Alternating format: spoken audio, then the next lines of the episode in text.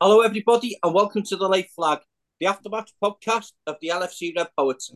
I'm your host, Les Lawson, and to, this afternoon I'm joined by Tom Keegan, Mike Wilson, and our special guest from Radio Merseyside, Paul Salt. Pete sends his apologies. He's got that flu bug that is going around the Liverpool camp. So Mike is blaming him for passing it on to all the players. so, so we'll start, Tom, as we always do, with the team that dropped around about two o'clock yesterday. And, you know, the most noticeable absentee amongst a fair few was Alisson. So what did you make when you when you saw the team? To be fair, it was still quite a, a strong team, but the bench looked pretty pretty sparse, didn't it, with a lot of the lot of the kids? Yeah, that that, that and Joe Gomez, Les, when you when when I first saw it or first heard that they hadn't, you know, like they, they, they were both missing, you know, from the walk in the in the morning time, and you you're thinking, well, you know, it's probably something like like it like the flu bug that's been going around. But we looked at the team and you you thinking it's Burnley, and we had more than enough in the side to be able to go, you know, like to to trouble them and, and to take all three points. It was strong enough side, wasn't it? You look, Endo was back in midfield. Uh, I, I was wondering how that was going to work, really, whether they were going to push Mac Allister into the eight and then and then you know play Curtis alongside them. But um, so overall, I thought I thought defence looked quite strong, and I thought I thought the the forward line looked really strong. So overall, I was quite happy with the side. Yeah, salty. It was it was one of them, wasn't it? Where you know you heard from Jurgen's press conference on Friday there, there was a few injuries. Sabaz, you know, was out. You know, there was still no sign of Salah coming back. You know, Thiago had gone down and was likely possibility now that he was going to be out for the rest of the season. And then on top of that, you know, he mentioned that there was a bit of a, a flu bug going around. So you're then wondering, you know, what sort of side you're going to put out. But then you're thinking, you know, we, you know, if there was a if there was a side you could choose to have these problems against, it probably would have been Burnley. Yeah, I, I think you're right. It was interesting watching the uh, the press conference that Klopp gave before the game on, on Friday. I actually thought he seemed a little bit downbeat in that press conference. He seemed like he, you know he, he wasn't kind of up for it as, as much as you expect. And I think it's probably because he knew that half the squad had got the flu. I mean, I don't know whether he, he might have even had a bit of a doubt. If, Pete, if it can affect Pete Warburton, it can affect anyone. Let's be honest. But it, it did it did feel like he was a bit down, and and we'd already seen, had we, that Gomez hadn't trained the day before because I think Gomez might have started at centre half yesterday if he'd been fit, and he probably wouldn't have played Quansah. Um, but I, I, think you're right in terms of you're looking at the games that, that Liverpool have got between now and the end of the season. You look at Burnley at home and think, well, that's the game where we perhaps do without a few players. But football doesn't always work like that, does it? And as we saw yesterday, there were, there were some sticky moments there. At half time, I was thinking, God, we can't drop points here. If we drop points here, we're, you know, this is really, really going to have a negative effect on the rest of our season. But all in all, it was one of those lineups where it got the job done. And that's all you want at this stage of the season. Yeah, it's a fair point, that isn't it, Mike? That, you know, we, we sort of, we were looking at it and, you know, when you when you looked at the starting lineup that, that Jurgen selected, you know, it was still a pretty strong lineup. The only thing you were you were a little bit concerned about was the you know if things weren't going well, then what cards did you have to play from the bench? And especially, you know, defensively, you looked you looked at the bench, and there was only, you know, Costas on the bench, who was a recognised defender.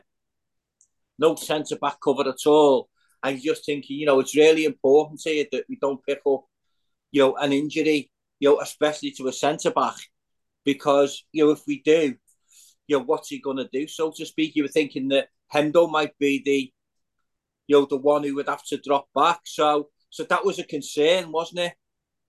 Yeah, and, and when uh, when Quansah got himself booked on about the seventh minute or eighth minute, he suddenly started having, having visions of Konate getting two yellows and uh, uh, the other day, and, and what would that what would that leave us? I, I, mean, it was if if you take out the two subs, the, the two players that had um, sickness bugs, it's kind of the, the team I hoped for.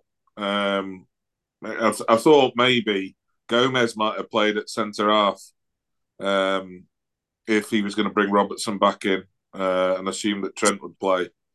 But I mean, I I thought Trent went off ill. I thought he might have been ill because he looked ill. Because I I see it on row three, and he looked he looked like he was probably struggling. But it turns out it was a, leg injury again, wasn't it? But yeah, I mean, you kind of with it with it not being a Sean Dyche Burnley, you kind of thought this might be easier, but actually they weren't. They they they put the work in. They were pretty decent, certainly in the first twenty minutes they didn't let us settle. We weren't great, but they didn't let us settle at all. So, yeah, it was um, it, it was a team you thought they would win, but you're right. The bench was pretty scant, wasn't it?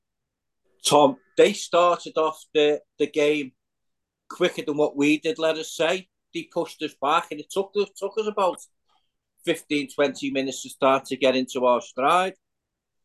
You know, there was a there was a couple of let's say skirmishes or frights that we had you know, Mike mentioned there, you know, that you know Quansah was booked for for a foul when they were breaking down the down the right hand side, and you thought, you know, what what sort of long term repercussions is, repercussions is that going to have, you know, during the game, um, and then you know, and then Liverpool gradually started to get into the game. Is that a fair assessment? It is really, Les. I thought I thought we had plenty, we had plenty of ball in me, but we didn't really do it, anything with it. You know, like the forwards weren't holding it all, holding the play up, and like we weren't really, we weren't really searching from it. I think we, I, I looked at the midfield and when I said to you before about, I wondered how it would work out with Endo and and and Mac Allister.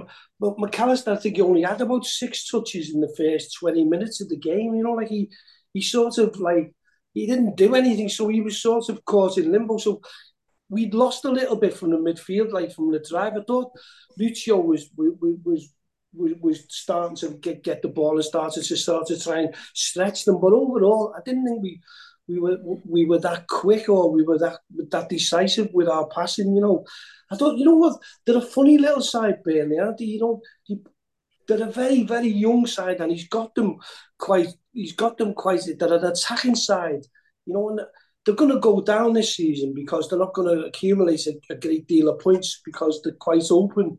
But you know what?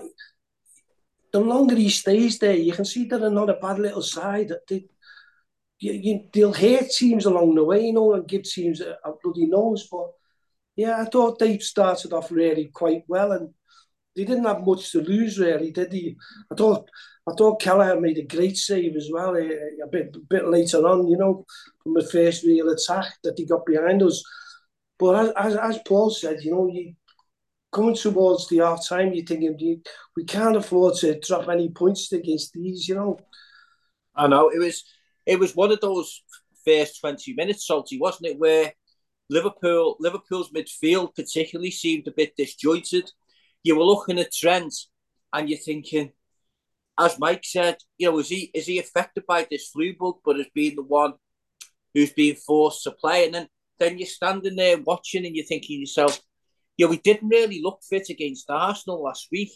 And you were hoping that maybe, you know, a full week's training would have sort of kicked him on a little bit. But he seemed a little bit below par, let us say, by his own by his own standards. And you were starting to get a little bit worried that maybe the the flu bug was going through the side a little bit more than than was seen by the team selection.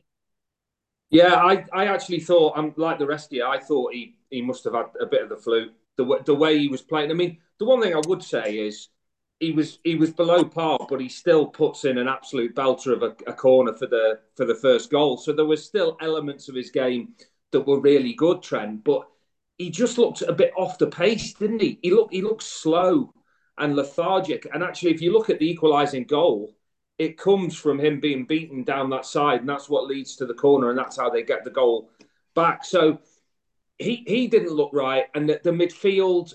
I thought Endo started to get into the game a bit more as it went on, but I thought he took time to to bed in of course, he gets his customary booking that he gets every single time anyway. So, you know, no one's surprised about that. But in front of him as well, Mac Allister looked like he was struggling actually a little bit. in adapting to playing in where we all want to see him play. But that that first half, he was on he was kind of like on the right of the midfield, and it wasn't it wasn't really working for him. As you said, he only had a few touches and he couldn't really seem to get into the game. I thought Mac Allister grew into the game a bit more when Elliott came on, um, and we'll probably talk about Elliott in, in more detail a little bit later on. But the, the whole the whole start of the game just felt really flat. It actually felt like a half twelve kickoff to me, and it wasn't. It was you know we've been crying out for a three o'clock on a Saturday since the beginning of the season. It's only the second one, and it, it, it felt it was one of those games where you you know if the team don't start well, the crowd kind of get a bit anxious, and the, the two sort of feed off each other, but not necessarily in in a good way. And we had a bit of the ball, but until until we get the opening goal, we didn't really trouble them very much, did we? No, they were getting a lot of sort of free kicks, weren't they? Sort of for offside and for little sort of niggly fouls, and the the keep was sort of kicking them long, you know, trying to put us under pressure that way. And when he was getting the ball, you know, even from back passes or goal kicks or whatever, you know, he was really taking his time. And The referee wasn't wasn't doing anything about it, and that was sort of frustrating the crowd as well. And you know, as both Salty and, and Tom have said there, Mike, it was a case where I don't think the midfield, especially Mac Allister and, and Endo, really knew what role they were playing. Because to me, where I, I was stood on the Kop, they were both too close together at times, and you were looking down down sort of the right hand side, and that was empty with Curtis on the left. And so it just seemed like a bit disjointed, didn't it? And eventually we started to to get a grip on the game and force them back and force, you know, a few free kicks and corners around, you know, the edge of the edge of their box and you know and sort of put them under a little bit of pressure without really working the goalkeeper. Is that a fair assessment?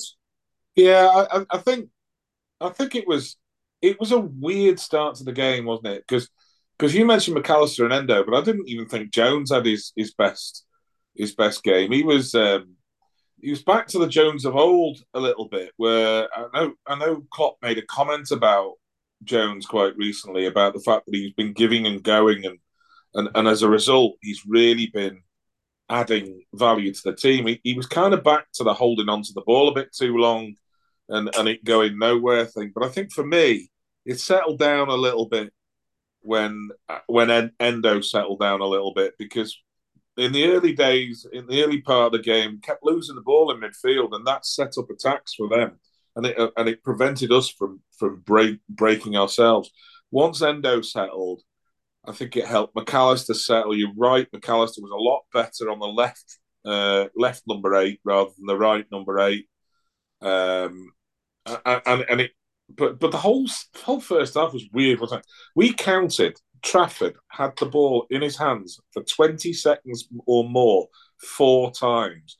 It's not like the ref wasn't let know about this by the by the crowd.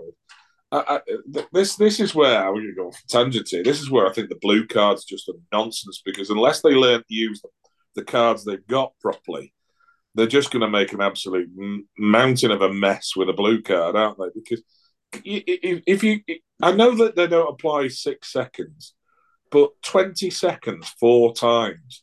He, he had the ball for about 10 minutes in the first half, and, and, and that stopped the game. And you've got, you've got to have your refs doing that because we weren't playing well, but it didn't help that the game was being broken up and broken up. And the, the other thing they were doing is when they had a goal kick, he would usher his players back so he could do a short one and then when they all came back, he'd tell them to go back up again. So again, wasting more time. And the whole of the, the game was just, it never got going in the first half uh, until we scored. Yeah. So we couldn't, the, the other thing that, that I found frustrating in the first half, Tom, was that we couldn't get Darwin into the game. You know what I mean? He was, there was no, nothing really for him to, to feed on the build up didn't seem right in, in bringing him into the game. You know, there was a few balls going over the top they were having to chase down. He was getting no protection from the referee. He was get he, he had there was another situation very similar to to the one at Arsenal last week where he got dragged back by the centre half on the halfway line. And for the second week running, we didn't get a free kick. This time, Darwin gave the same reaction, but this time the referee chose not to book him. But it was frustrating, wasn't it, that we we couldn't get him, we couldn't get him into the game, and eventually, you know, we got a corner, and it was a, a lovely ball in from Trent, and Jota, you know, the slotter, you know, beat his marker, and a nice headed finish. And they were trying to, you know, they were trying to say there was a foul on the goalkeeper, but it was his own man. Yeah, yeah, I, I noticed that as he was screaming for that. Where did Trafford was standing with his hand up, but when when he played when he when he played the replay, you could see it was it was his own player he bumped into. So like that was that was the way. I think something you and, and what Mike had said there. I think I think with Curtis, to be fair to Curtis, I, think he was holding on to the ball because I don't think we were breaking. I don't think any of the front front three. I think I think he Diaz started off uh, as if he was trying to find space, but often, very, very often he was doubled up over uh, out on the flanks, so there was no space for Curtis to run into. So while he had hold of the ball, he had to turn back because there was there was no one to pass to after time, and I think that. That, as you said, with, with, with Darwin, where he's usually running and, and exploiting space and making space, and Jota's doing the same. But I, I didn't think I didn't think either I, didn't think any of the front three in the first part, you know, did did did really enough to, to sort of break them or to trouble them, and that's why they had it quite easy, I think. But sometimes you've got to you've got to say teams are, and I know what Mike was talking about about teams coming to Anfield, but we have to get used to that. That's what teams do now. Goalkeepers drop to the floor, they hang on to the ball for 20 seconds. Defenders take loads of time with free kicks. It's just it's just to disrupt the play, isn't it? So I think that's part and parcel of what we have to put up with. Referees are very, very well. I'll give them the benefit of the doubt and say lenient, but like I could say incompetent. But to be fair, I, think the I think the second word is a better description, Tom. That, probably is, but I, I'm I'm sick of I'm sick of moaning about referees, so I'm not going to really say it today.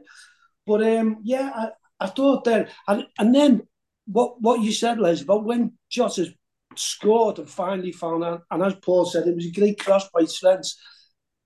When we found the space, you thought, now that's it. Now this will open them up.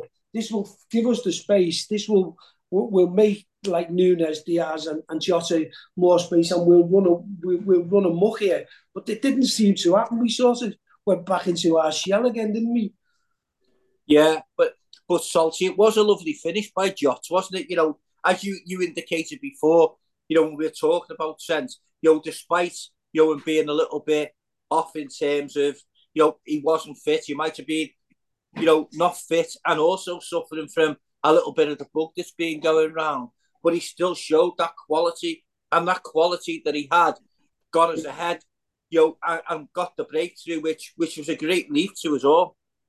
Yeah, and I think to be fair to Trent as well, even though we, we've already spoken about how he wasn't necessarily at his, his best, early on in the game where we were struggling and nothing was really happening, he was still trying to get us going, wasn't he? And it, it didn't work a lot of the time, but that's what he gives you. He gives you that, you know, that incisive pass, which might just lead to something. And in this case, it was a set play and a and a, and a corner. And you know, for, for me, that that is just Jota all over, isn't it? You know, it was it was a a well taken finish. You know, the, the, the, keeper, I think, did make a bit of a mess of it. But Jota was one of those players that even when things weren't going uh, going necessarily right, he was still everywhere.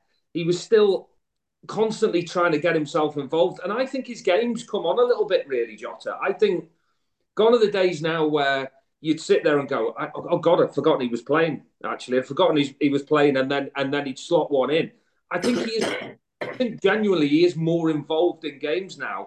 And he was really, really trying to do that throughout the course of the first half, where for the majority of the time we, we were struggling in the game. Yeah, Mike, it was it was a relief, wasn't it, to, to go ahead. And then, you know, as Tom sort of mentioned there, you thought, right, that should be the, the sort of starter pistol now for us to go on, get a second before half time, and make this more comfortable. But we didn't seem to be able to to kick on and, and open them up. And again, you know, between the time we scored after about you know 30 minutes and half time, I don't think again that we really worked the goalkeeper. And then out of nowhere, they they sort of got got some sort of a break. I think everybody thought the ball was going out down the right hand side, and somehow it stayed in. Then we had two opportunities. I can't remember. I know Trent was one. I can't remember the second one was. Might have been Mac Allister to put the ball out for the throw in, and somehow the guy, the Burnley player, kept going forward, put a cross in, and Robbo did well to be fair at the back post to put it out for the corner, and then from that corner, you it was an outswinger, and the guy from just inside our penalty area put in a hell of a header into the top corner, and I don't think even even if Alisson had been playing, he'd have saved it because it was right in right in the top bin. But but again, it was sloppy by Liverpool. Not so much from the corner, although people might argue, you know, what, how come he was able to get a header in there. So I don't really know which player was was responsible for picking him up. But the guy who's getting down the line, he should never have been allowed to get that far. Yeah, I, I don't, I don't know. I don't know whether it was Trent's injury, illness, or whatever that meant he was so easy to get past. Because, in fairness, people uh, we, we have to accept that um, that's something that happens to Trent occasionally. Anyway, we we we we should have had uh, the the wherewithal as a team to be able to keep that that from getting closer to the box. We didn't. The, the like you said, Robbo was really good on the back post, made sure that uh, that they can get the shot. It's it's difficult now to know what to say about the, the goal because, as you say, it, it was a really good header into the top corner. Uh, it's it's just strange that it was so far out. Kind of, um, but but somebody ought to have been at least. If somebody puts the slightest challenge on there, he's not going to get the accuracy that he got. Uh, and so, you know, again, we had a few times to stop, a few chances to stop that, uh, but never did. Yeah, yeah, it was, it was, it was weird after we scored. There were for, for about five minutes after we scored, we, we did carry on a little bit, and, and I think I think Paul said it earlier. Even though he wasn't playing well, there was still a lot of ammunition being provided by Trent. He he curled. I, I, I sit on the third row halfway through the Annie Road half in Lower uh, Kenny. So exactly where Trent plays a lot of the time. And he curled two or three balls in around the back of the defence. And, and actually, fair play to their defence. They got to them before, but they came very close to Jota and uh, Nunez. But just that in that five minute period after we scored, but then it, it just all all kind of dropped back a bit, and they probably deserved their equaliser. To be fair, they did. That's a fair point, Tom, isn't it? I think I think you have to hold your hands up sometimes and say that you know, although you know we weren't happy with it, you know, for them to go in level at half time was probably a fair reflection of that first half. Although it was disappointing from a Liverpool point of view that after we, you know, such a lethargic start and we got the lead, we'd allowed them to get back into the game. So going in a half time one one, as Salty you know, mentioned earlier, you know, you, you're chatting at half time and you're thinking, right, you know, the 115ers have already won against the minus 10s, you know, in the in the in the morning game. And and you're thinking, right, we're we're second in the league now. Know, the last thing we want to do is be dropping points at home to Burnley. You know, after losing at Arsenal, that'd be that'd be a sort of catastrophe.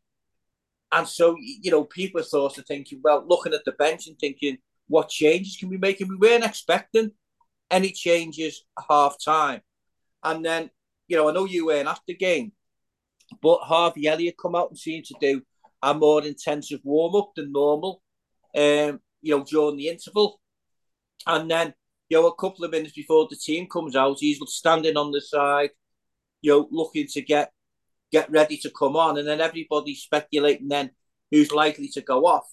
And the what there was only to be fair, Ian behind me said I'd take Trent off, and I turned round to him and said, you must be you must be joking. We haven't got another right back on the bench, and then and then everybody else said, "Oh, I think it'll be Endo," um, because and then put Mac Allister back in the six, and then lo and behold, know, out, out comes the team, and there's no Trent, and then thinking who's going to go right back, and it was Curtis. So what? First of all, what did you make of that change, Tom? Well, I, I thought it became they were you know at, at half time we were talking about he he had uh, he he'd felt you know the knock he, he said he he'd had he felt the pain in, in in his knee again and and that's they took him off as a precaution and they, they talk about it later but again like you Les you're looking and you're thinking well you can see that Harvey Elliott's coming on then you're thinking well who's gonna who's gonna play right back because you think uh, you know how are they to work this but as you say, Curtis dropped back there and was excellent, to be fair to, fair to him. He done exactly what he needed to do. You know, like, and I, I think then we, we get to my favourite thing. I, I thought Harvey Elliott coming on was the catalyst for change for Liverpool. I thought the moment the kid come on, like so many times this season, I know we, we've had many discussions about Harvey Elliott. I love this. I love this kid. I think. I know everyone says, "Oh, know, we don't know where his position is to play." But do you know when he comes on and he plays well? He's a he's a really, really positive player. He's direct. He, he's clever with the ball. He's always looking for the pass. I, I, I think he's a fabulous little player. And I think as it happened, I, I think that change ended up turning the game for Liverpool. I thought from that moment on, I think Liverpool looked more bright. I thought he looked more decisive. I think, you know, like he started to search out space. And I, I think Liverpool looked, dare I say, I think they looked more balanced when he come on, you know, from that position. And I thought, I thought, you, you know, like that was the turning point for us. Yeah, Salty, it, it's it's strange, isn't it? Because you know, as supporters, when you you know when you're chatting about things, you know, in, in pre-season and and the start of the season, you think, you know, oh, you know, we need we defend defenders short, whatever else. If somebody had told you at this before the ball was kicked this season that for a game in February, you, your, your second half defence would be Jones, Quansah, Van Dijk, and Robertson, with Kelleher in goal, and you would win that game to go back to the top of the league, you would have sort of said, Whoa, don't think so. And then, you know, and then just to pick up what Tom said, I think he made a really good point there, and everybody was saying the same by me in the Kop was that Elliott made a dramatic difference in the second half. He seemed to give us new energy in the midfield. You know, he was he was very creative. You know, and I thought I thought he was instrumental in us, you know, turning the the one point that we had at half time in, into the three points that we got at the end. Yeah, I, I think he, he made a massive difference. I mean, for me, I, just before the end of the game, I said to the lads around me, I said, he, he's my man of the match straight away because he just lifted the team so much. And he, he also had an impact on other players. So, as, as we mentioned a little bit earlier on, I thought Mac Allister played better with Elliott alongside him. Mac Allister shifting to, to the left side I thought Endo came more into the game. Endo's tempo seemed to increase in the second half. I'm not, I'm not saying it's necessarily all down to Harvey Elliott, but I think I think he increased the the tempo of the the team's play as a result of what he did and, and when he came on. And I think some of that might have been down to the fact I meant to mention this before as well that the first half maybe there was an, an impact of the the Man City playing earlier and going top of the, the table because we've not really had that, have we, for, for ages where we're feeling the scoreboard pressure from them. And, you know, I'm not saying it's necessarily playing directly on the players' minds, but, you know, the, the crowd can feel a little bit more uh, het up, if you like, as a result of it. And it almost needed Elliott to come on and just be a little bit more right from right as soon as he came on, he was just more direct. He was more positive. He seemed to have more um, energy about him. And also, have you noticed how well he takes care of the ball? He really, really does. He takes care of the ball. He's only 20, don't forget. And you still get people saying, yeah, but he can't do it whenever he starts a game. Oh, he doesn't do it. He's an impact player. Blah blah blah. I don't. I think that's a load of. I don't know. I don't. Can we swear on this podcast? That's my first. my debut. Yeah, yeah, yeah, yeah. I, I think that's a load of nonsense to be already writing him off as a starter. He's twenty years old, and he's he's he's done things this season that you you know you wouldn't expect him to do. Like yesterday. Do you remember the Palace game? The Palace Definitely, game. yeah.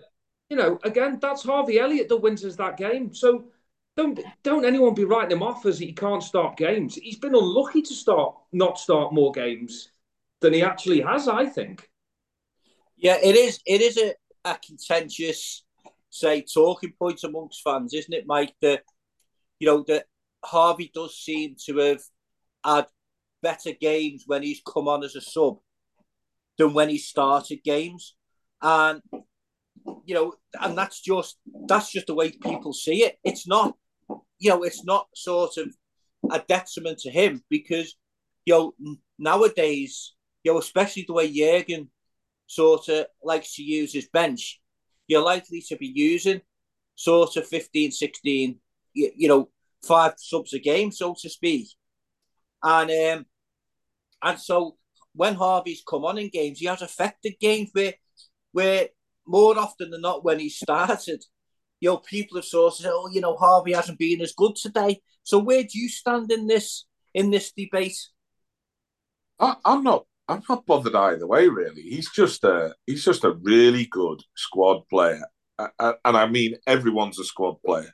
Um, he's a really good asset to our squad. He brings different things, whether he starts or whether he um, um, comes on, doesn't really matter. Really, I, I think I think some games are suited to him, other games aren't. But that's true of other players as well. I, he absolutely made a massive difference yesterday. What what I, I had a, there's a bloke who sits behind me who, who hasn't got a huge amount of time for it, um, and I said and I said very very quickly. I mean, he, he got an assist on, on eight minutes into the second half, didn't he? And I said, there you go. He makes things happen, doesn't he? He, he he's he's intense. He puts it about. He he, he, he kind of does an awful lot of work inexperience means sometimes he does work in the wrong areas and he tries things he shouldn't and stuff like that. He, he's he's only just twenty, and so actually, you know, and and he's a small player, and so he's he's going to have to uh, overcome certain things that bigger players don't overcome. But do you know what? He's got the skill. And he's and he's absolutely got the heart, and he absolutely made a massive difference yesterday. By the way, Arsenal have just gone one 0 up. Yeah. Yeah. Tom, going on from what what both Mike and Salty said, I know you're you are a, a sort of and always have been a big advocate and a fan of Harvey Elliott. I don't think it does him any favours when he's played on the right hand side as a forward. So, you know, he seems to be better in midfield. And, you know, with the extra legs around him this season, you know, it, and the you know the younger legs around him in midfield this season. I think that you know, following his the difficulty he has last season, he has improved, but he certainly affected the game yesterday in a really, really positive way. And I, I think that you know, if we hadn't have had him yesterday to to come on from the bench, maybe he was the difference about rather than us just talking about Liverpool dropping two points and getting the uh, the, the, the the three points that we needed to go on back at the the top of the table. Do you know he's done that a few times over the season, no less, hasn't he? You know, I think Paul said Crystal Palace. Don't forget the Crystal Palace game. Don't forget the Newcastle game as well. You know, like he come on in the Newcastle game with Darwin Nunez, and like he, he was instrumental in that in, in in us coming and winning that game as well. So he he's as as Mike said at the moment he's a squad player. He is he's a he's he's so gifted. The trouble for him is is where do you play him, isn't it? And that I suppose that will come in time as he grows a bit older. But you know, it, it's I, and Paul will probably know this more than me. Mo Salah's took him under his wing and looks after him and gives him loads of encouragements and tells him where, you know, like gives him advice of what he should be doing and encouragement. And that must improve him as a player. So I think, I think as Mike said, I, think his build-up play for the for, for the for the second goal was brilliant. I think the cross, the cross for, for Lucho, and, and you've got to give Diaz a bit of credit. It was a brilliant header, really, to, to put us 2 1 up. I thought, you know, overall, but as you, as you say, I, I think we looked sharper when he come on. And I, I think I think Liverpool then started to play a little bit and then started to look as if we were we were going to see the game out. And we played with more intensity. That was the word that we were looking for before. I don't think we had any intensity. I think Nunez started to come into the game and Jota was more alert and alive. And that's and I agree with Paul on that that point with Jota. I think he is a much better footballer this season than than he has been over the last couple of years. He seems to have added, you know, he's he's more direct and when he's running a place, he's really dangerous. So I think I, I think that made me feel a little bit better when the second one went in. Yeah, salty. It was it was a it was a tidy and brave finish by Lucho, as as Tom said. But it was a bit like we on the Kop were appealing for a foul on Mac Allister. Then the ball sort of comes out and ends up in the in the net with a nice header by Lucho. But the the um, the the sort of celebrations were they were a, bit, little bit muted because nobody really knew what was going on. Uh, you know, Lucho didn't really celebrate that much. He got up as though he was expecting the goal to be chalked off.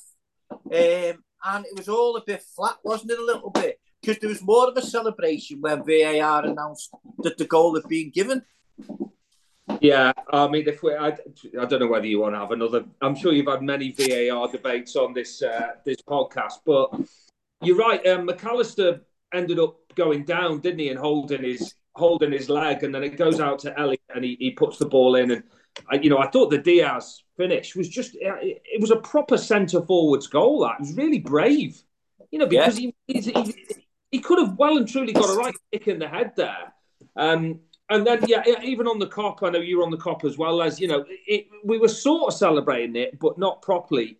I think because we knew there was going to be a, a, a, VAR check, but then it just gets so frustrating. It, it's it's definitely worse in the ground, and I know not everyone listening to this is you know that people listening to this going, well, you're lucky you're even in the ground, and I get that, but when you're in the ground and you've got an incident like that, it seemed to take forever to make what because they only checked the offside from what I could see. So with that being the case, it seemed pretty obvious to me, and I've watched it back that he wasn't offside. Elliott wasn't offside. So where why why do we have this long delay unless they were unless they were checking for other things? But there's been so many games this season now. The Newcastle game, I think was it all four goals in the Newcastle game at home. We couldn't really celebrate because of VAR. And yeah. I'll say what everyone said before. It, it, it is massively. It's taking the fun out of it, and it's not as enjoyable when you can't properly go off your head about a goal. Yeah, Mike, it it was, wasn't it? It it was. I mean, you probably were in a worse position because of where you sit, and you're probably sat there, you're thinking, "What the hell's going on here? What they checking here?" We were exactly the same. You know, somebody's saying, "Oh, are they looking to see if it's handball by Lucho?" You know what I mean? Because it at the way that how, how close he was to the you know to the goal and how low down he was when he got the header. So it was really frustrating, but it was such a relief, wasn't it, when when the goal was confirmed by VAR because that then you know give us the lead and you thought right now let's go and get the third one and finish this game off. Yeah, for it to come so early. Oh, well, there you go. there goes Virgil. There goes Virgil. Um, yeah, for it to come so early in the uh, uh, second half was great because it was a real kick in the teeth for them to score so late in the first half, and, and we didn't have to wait too long for that. Yeah, I mean, they, they, seem to they seem to spend so much longer looking for um, reasons to disallow Liverpool goals than anybody else, don't they? It's a bit weird. Uh, and, and and that seemed to take about three minutes for, uh, as Paul said, you know, the first time I saw that on telly, I went, yeah, well, I went, that, that shouldn't have taken long because it was pretty bloody obvious that it wasn't offside. Um, and it and it ruins it. It's just ruining it. That that um, the, the, cup games where they don't have it, far better spectacle this season. But it was it was a relief, and it you, you did feel you did feel like that that it, it, we would go on from there. We would learn from the mistakes of the first half and go on from there. Yeah, Tom. Obviously, you were on the injuries list, list yourself with your knee injury, so you were watching the game. Let's say by by by by special powers on the TV, and um, you know you probably and and Salty's right, isn't it? You know, you probably had a better perspective of what was going on with that goal check than any of us did in the ground. And I think the communication is absolutely awful. You know, when you're in the ground because it comes up VAR check, and you haven't got a clue what they're checking, and then they'll they'll announce then that the VAR check is over, and the game's already started. You know, what, yeah. from whatever's happened, there's something got to be done about the communication in the ground. So, so, so you'd you'd have had a, a sort of better view of that. But just going on after that, you know, Liverpool tried, and there was a few skirmishes, and we, you know, we couldn't get that that decisive you know, third goal. And then then Kelleher made a hell of a save one on one that Alisson would have been proud of when, you know, Quansah header bounced off it, you know, a Burnley forward and into the path of another one. I think it was Fofana maybe. And he was right through, and Kelleher had come out and made a one on one save that Alisson would have been proud of. And then they come out in the rebound. You know, the fellas slashed it wide. Brilliant. It was a brilliant save, Les as you, as you said, Ali, Ali, would have been really proud of it. He got down really quickly. There's been a lot of people who've said when when Kelleher has played this season, he said, you know, like he's not as he's not as good at, at saving at saving shots as, as Ali is when he comes out. But I think he, he, he did it twice yesterday. I thought he'd done really well both times, but that save was brilliant. And he missed, he, he then goes on, the same fella for Fofana, then gets an even better chance a couple of minutes later. And he and he and he missed the target completely, you know, like which was which was which was bizarre. But then you you sort of felt then that that was their chance. They weren't going to get many more chances. But as you say, Kelleher had done really well. The VAR, what they were looking for, they were looking at Mac Allister, whether Mac Allister had fouled I'd foul the Burnley player. You're joking. I swear to God on the Holy Bible. They were looking to see if Mac Allister had fouled. And then he held his leg when he dropped to the floor. That was the hold up. He knew right away he was on side. A blind man could have seen he was on side. He was, he was, he was that, he was, there was no problems at all with the offside. But they were looking at, they were going over and over that to see whether, and he never. Sure, I, look, I just come back here at that a second. Surely if they're having to look that many times to see if it's a foul, surely this this sort of get out of jail free card or phrase as I call it is clear and obvious error by the referee who didn't give a foul. It wasn't clear and obvious, so it's just play on, isn't it? But you would have thought you would have thought that after after the amount of time that it took and then the decision they looked at the offside it was a goal. But do you know what no another thing that, that I've noticed you know which which you don't which you don't notice while you're at the match? Do you, do you know the TV get that decision like th- a good 30 seconds before before you know the people in the crowd? So they said that the goal's been given you know what? They, they, so yeah. they're talking to each other. The goal's been given, but still in the crowd, they still haven't given it.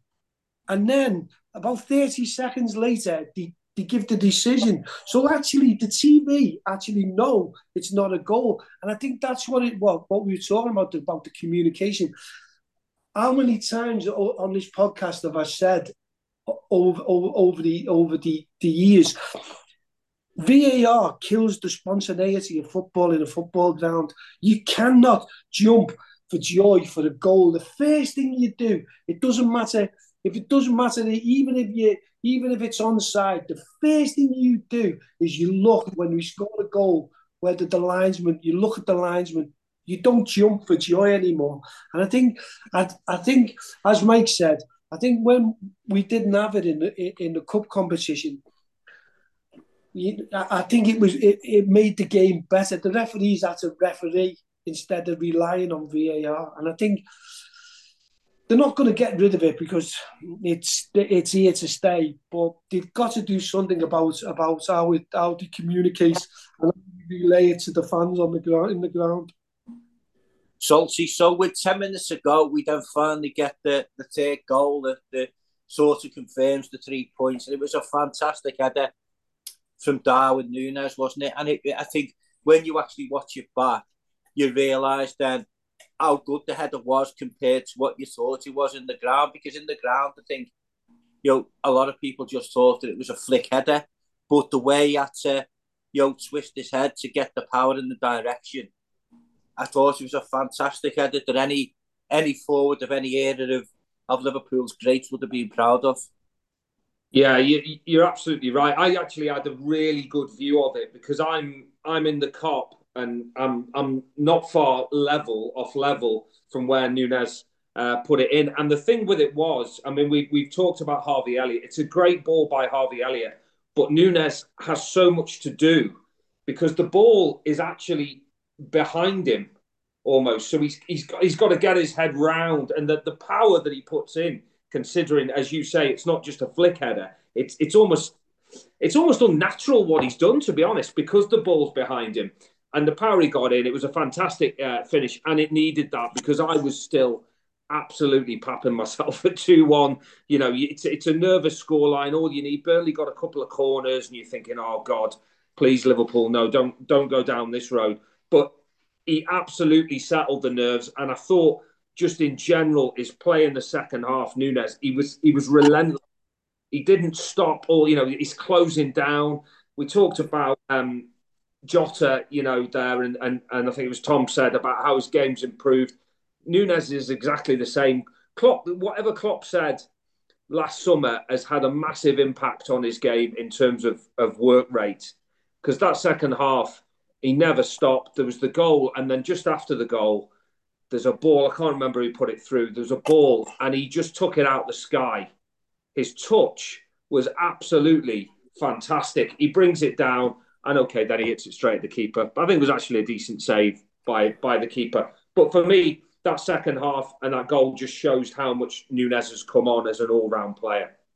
Yeah, so it's it's a fair comment from Salty that might because if you remember, you know, just prior to the goal, and I think an important part in Liverpool get that goal was when Nunez closed down the keeper and also very, very nearly won possession from the keeper who rushed his clearance. And it was from that clearance that ultimately Liverpool got the ball back.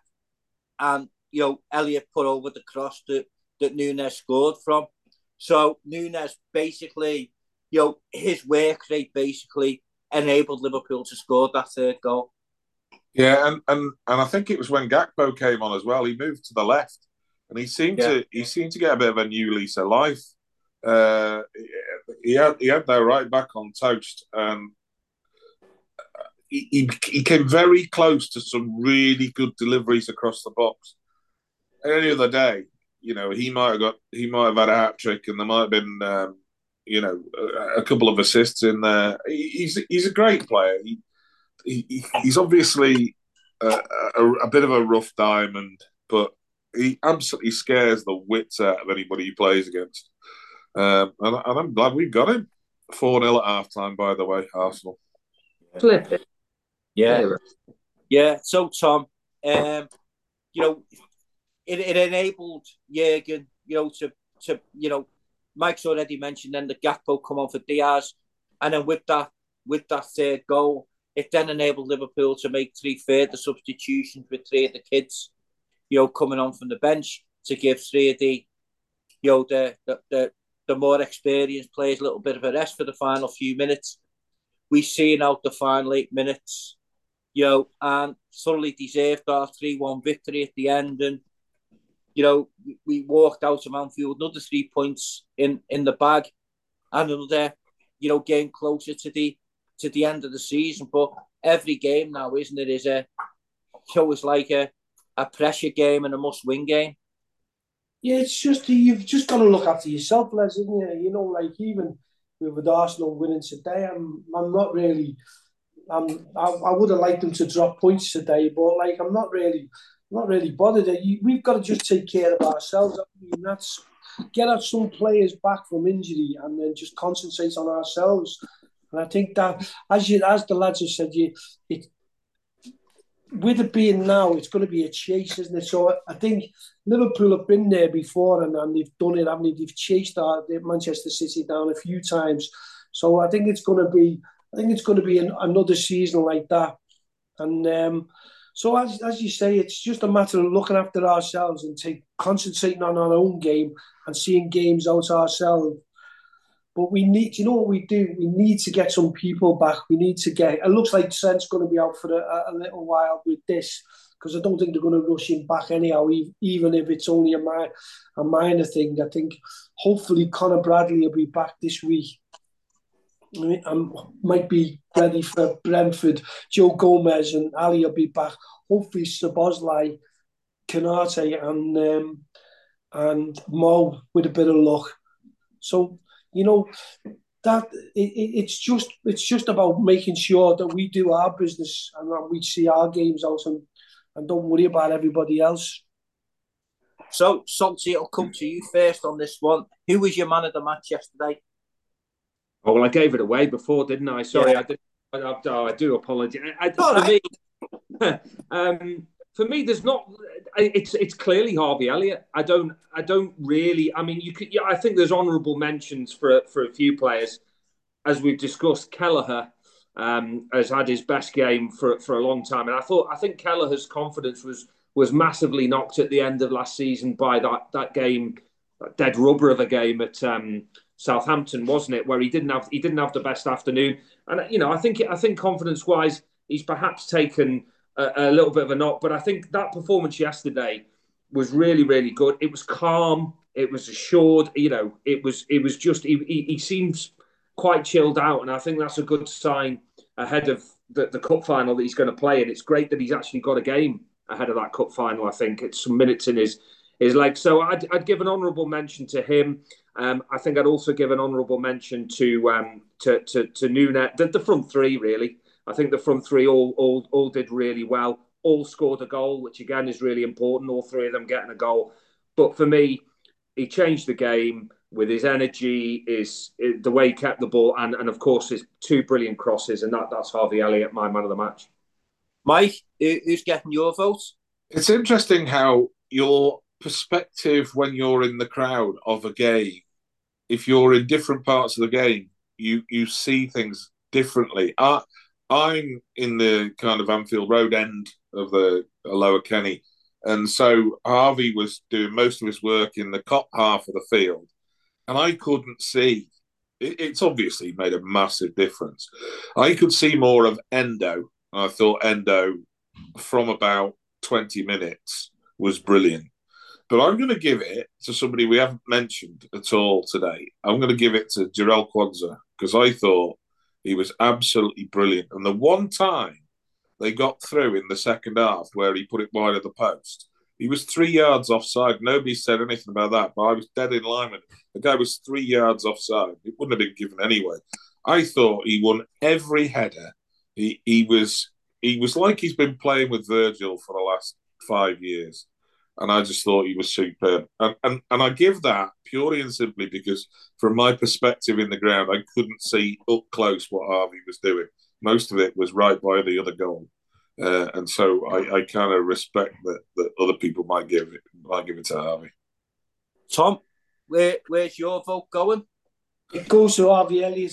From there, I thought he was, I thought he was super, I thought he was superb. But Mike stole a little bit of me thingy out there. My, my honourable mention was going to be Quansah. I think he only made one mistake in the game. Thought Kelleher was excellent. So as, as Paul said, it'll do him the world of good before the cup final I think that'll help him out and give him a bit of confidence.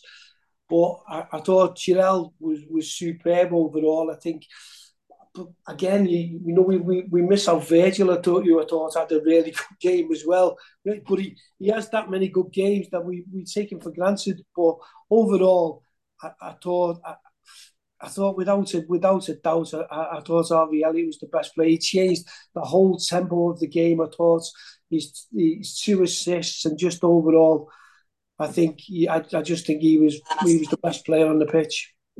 Pete sent me a message before the podcast started to say, when you ask for the man of the matches, tell tell everybody that my man of the match was Endo. So Pete, I've done that for you, mate. Um, but yeah, I mean, another honourable mention I'd like to give as well, although I didn't think you know, he was in contention for man of the match, just the fact that he played the the second half, you know, in an unfamiliar position at right back. I think you'd have to give Curtis Jones real credit for that performance at right back. Yeah. Nobody sort of expected to see him playing there. It was obviously an area that the pitch that you would have thought Burnley would have targeted. And when you thought that our right side of the defence was Jones and Quansah, which is somebody who's hardly ever played right back, and a centre back who's who's in his first full season, I thought it was commendable the job that Curtis did there. For me, as I say, a lot of the players that have already been mentioned, you know, I thought Darwin Núñez was excellent, Quansah was excellent, Kelleher made the made the saves when was needed to make. But for me, it come down to to two players, Endo or Harvey Elliott. And I think that I have to agree with, with both Tom and Salty on this. And that, you know, again, it's from my perspective on the cup, but Elliott's work rate and you know his contribution to the to getting Liverpool over the line and getting three points. So to get him my vote. So Harvey Elliott, you know, is the man of the match this week. So now we move on to Brentford, and I'll start with you, Tom it'll be a difficult game. They've got Ivan Toney back now, although I think Mbeumo's still out. Um, but hopefully by by next week, the flu bug will have subsided. You know, we should at least get Alisson and Gomez back. Also, Konaté, you know, has had a week off now, so he should be available after his ban. And then it's just a question then of about you know Mo and Szoboszlai are doing, you know, after their their sort of recent injuries. Yeah, we need to win there, Les, don't we? It's, it's going to be, and do you know it's an awkward ground to go to. We, we we don't we don't we always have a hard game whenever we play them down down there. I think they're they're a hard team to. Well, for us, they're a hard team. They seem to be well. He's got them well organised, hasn't he, Frank? He's a, he's a, he's a decent manager, you know, like and he plays to the strengths. But um, yeah, I, I think when once we go down there and we get some some personnel back, I think that I think it'll be like the Chelsea game. I think we'll start better if we get a few bodies back into the side, and also as well, you know. I think Robbo done done well for it. I forgot to, to mention Andy Robbo. He's only his second full game back, so he he'll be he'll be right to be in it. You know, to hold his left back position. So uh, I think I, I think we'll be we'll send out a much stronger team down there, and, and you know hopefully we'll we'll be we'll see Brentford out quite easy in the end. Hopefully this time. Salty, it'll be it'll be interesting, won't it, if Trent is out, who and Connor Bradley and Joe Gomez are both available again. Is who which one of them will start at right back? There is a, you know, Jurgen's mentioned before, hasn't he, about you know the way that Brentford used the set pieces and the throw-ins. So that could be a case of the vote going to Joe Gomez, who, to be fair, I think on the form he was showing, you know, prior to him getting the, this flu bug, probably deserves a starting place anyway. Whether that, and, you know, the other thought is, and I'll get you on this as well, is whether Joe Gomez should start at left back instead of Robbo and Connor Bradley should come in at right back. So if they're both back, he has got a few a few decisions to make, and obviously we're expecting you know, if Konaté is okay, you know, and is, is he's now saved his ban that he will be back and you know take the place of Quansah, who again will be unfortunate to lose his place. Yeah, I, I think it's really um, really good that we've now got a week off. Uh, well, not a week off, but you know we haven't got a game in midweek because um, of, of all the all the sickness that there is going around the camp. It just it just allows them to, I think, have a little bit of a reset. And I think you're right in terms of he's he's got a few dilemmas who he goes for. It, I could see him maybe playing Gomez at right back on Saturday and then bringing Connor Bradley in at right back the following Wednesday, which is the Luton game, isn't it? The Luton games, because we've got we've got three games there in in eight days, and they're all massive games. They're all you know you can't you can't be taking any chances on on two two league games that we we should be winning, and then of course the cup final. So I think there might be a little bit of mix, mix and matching from from Jurgen. And with you saying what you said there about the set plays, it might be that Gomez is the man for for Saturday. Give Bradley a little bit longer. You know, there shouldn't be any any pressure on him to come back anyway, and I don't think there will be.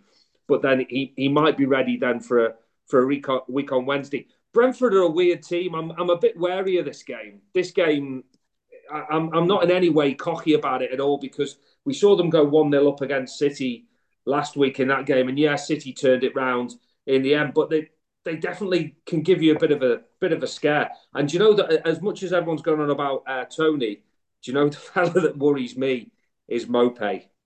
Right now, I know you know if there's any Evertonians listening to this, which is very unlikely, um, then they'll be going, "What are you on about?" But he, he's he's hit of he's hit of um, a decent um, vein of form, and also I think Maupay, he, he, was never really used to his full strength at, um, at Everton. Him playing off someone, I think he's a far better player playing off someone. So I'm a little bit worried about the ex Everton link there catching up with us, but you know, fingers crossed it'll be three points.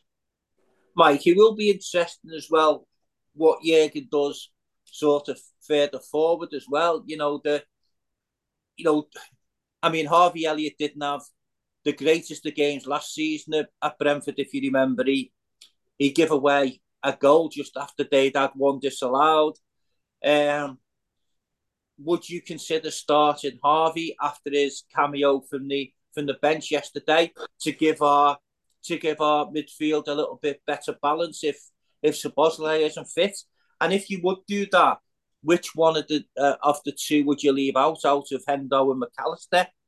And the, the final question to you is that obviously we're hoping that Mo will be back and available for selection next week. Do you start Mo on the bench? Uh, I'll answer the last question first. I, I, wouldn't start Mo on the pitch uh, if he's if he's remotely fit, and, and I don't think if if you see with with our medical staff, they do tend to do that. They you know will will give him. They'll say he can do twenty minutes or something like that. Um, I I I, I don't see him starting. Um, uh, something about were talking about Conor Bradley. I don't think he'll be back for this game anyway because something my wife read that he said uh, in reaction to something, "See you at Wembley." So whether he's targeting getting back for the cup final, I don't know. Um, I I think if he's fit, Gomez will play right back, even even if Bradley's back uh, for, for, this game in midfield. It's a lottery guessing what um, guessing what uh, Jurgen's going to do in there. I, don't ever see it being a massive success when he plays Jones and Elliott in there. So um, uh, the the times he's done that before, it's it's not gone terribly well. Um, I don't think Szoboszlai will be back. Uh, so I think either he plays the, the, the, first half midfield or the second half midfield um, next week. Um, it might be an opportunity to give Jones a rest and it might be that Harvey's earned his uh, earned his start. Um, but it's a it's a lottery predicting who's going to be picked by, and, and and next thing you know, we'll we'll get to Brentford and Gravenberch's play, playing. So uh, uh, it, it, it's a bit it's a bit of a lottery. Um, I, I think that Brentford, we've got to match them for effort. If we match them for effort, we'll win the game. It's the old Bob Paisley thing we've got to turn up. If we turn up, we've got everything we need to beat them.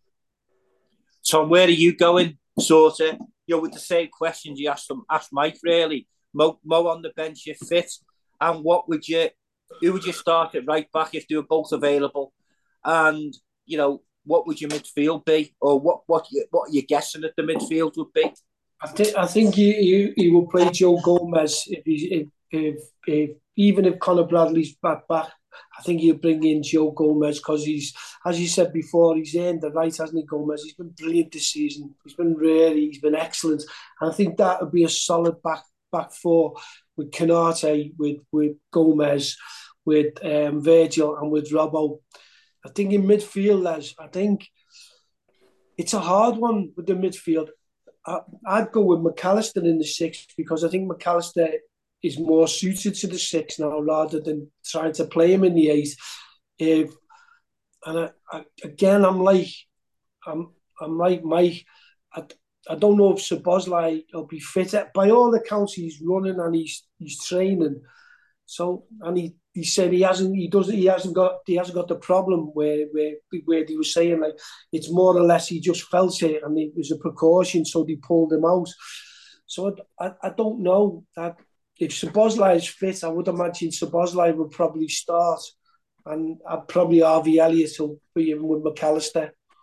Up front, with Mo fit, you feel crazy saying leave Mo out, don't you? But I think the front three have done enough in the last couple of games to deserve to stay in the side. You know what I mean? I think we've done quite well. So I suppose I'd give Mo probably 20, 25 minutes, 30 minutes from the bench if he's if he's if he's on the bench to get him ready for Luton and for the for the final. Tom, Jurgen actually said, uh, I don't know whether you might have missed this, he said, with Sabaz, he said it's his, it's his tendon in the hamstring that's causing him problems. And he said, if you ask Sabaz, he says he's fit to play because he's not getting any pain. But it's the tendon that's causing the problem, which is why he actually said that, you know, he doesn't know whether he'd be fit for, for Brentford or the, the final against Chelsea. So I think we'll have to wait to see on that. For me, going on the team selection, I totally agree what you said. Joe Gomez would definitely start at right back mm. for me. And in the midfield, if Szoboszlai isn't available, I would start with the same midfield that started yesterday and have Harvey Elliott to bring on as an impact player where I think he does his best work. Um, and for me, Mo to start from the bench, I wouldn't like to start him um, because people tend to think that, you know, when a manager says a player is fit, that you see the best of that player right away. You know, Mo hasn't played now for, for about three weeks since the since he got injured in the AFCON. So to expect him to come back and expect him to be the Mo firing on all cylinders, you know, might be expecting a little bit too much. And, you know, the front three, you know, keep give them another go and give Mo, you know, 20 minutes if if if needed from the bench, or even if we're a couple of goals up at that point, you'll give him on, let him get get some minutes in his legs and get ready for the for the upcoming games. So that's my ten penneth worth anyway. So Tom, I'll start with you here now and ask you for a for a prediction for for next Saturday morning. And one thing just to say, Tom, before you before you come, I think the last I think I'm right in saying in the, the previous two games where we've played against Brentford, I've always been evening kickoffs.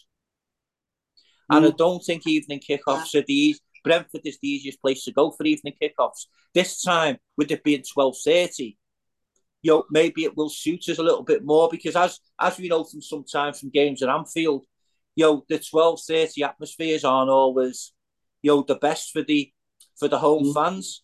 So maybe that will work a little bit in our advantage this time. And again, you know, if we can get the win under our belts, it can put some scoreboard pressure on the likes of Yo City and Arsenal behind us. So it is an important an important fixture in the you know, in the bigger picture really. So go ahead, Tom, give us your give us your forecast.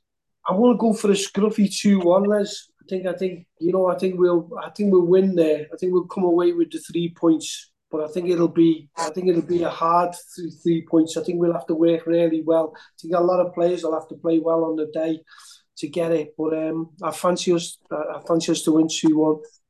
Salty. Do you know what? I was going to say two one as well. I promise I was going to say two. I, th- I think that's that's a decent prediction, I, and I think it will be a, a really really hard working performance that gets a result like that. You you don't they they don't give a lot up down uh, down there at home most definitely. So yeah, uh, two two one will do me. Any win will do me to be honest. Mike.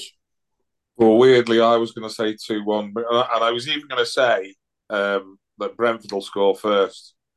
Uh, and then we'll work we'll, we'll work it back. But I, am gonna I'm gonna so as I'm not uh, so as I'm not um, gonna, follow suit, I'll go three one then, uh, and we'll score first. They'll equalise, and then we'll get two later on. Right. Okay. I'm gonna book the send, and I'm gonna say with Ali back in the side, I'm going for a clean sheet for Liverpool this week and uh, next week against Brentford and a 2 0 win. Um, and hopefully there'll be, there'll be two goals before half time. So we can sit in the second half and relax a little bit. But as you know, it's gonna be it's gonna be you know, three months of of sort of absolute torture, you know, in, in every game now between now and the end of the season for, you know, for Liverpool to to hopefully get over the line and bring home number 20. So on that note, I will end this edition of the Late Flag. I'd like to thank Tom, Salty, and Mike for joining me this afternoon. And as you always do by ending these podcasts, you'll never walk alone. Justice for the 97 and don't buy the Sun. Until next time, see you soon.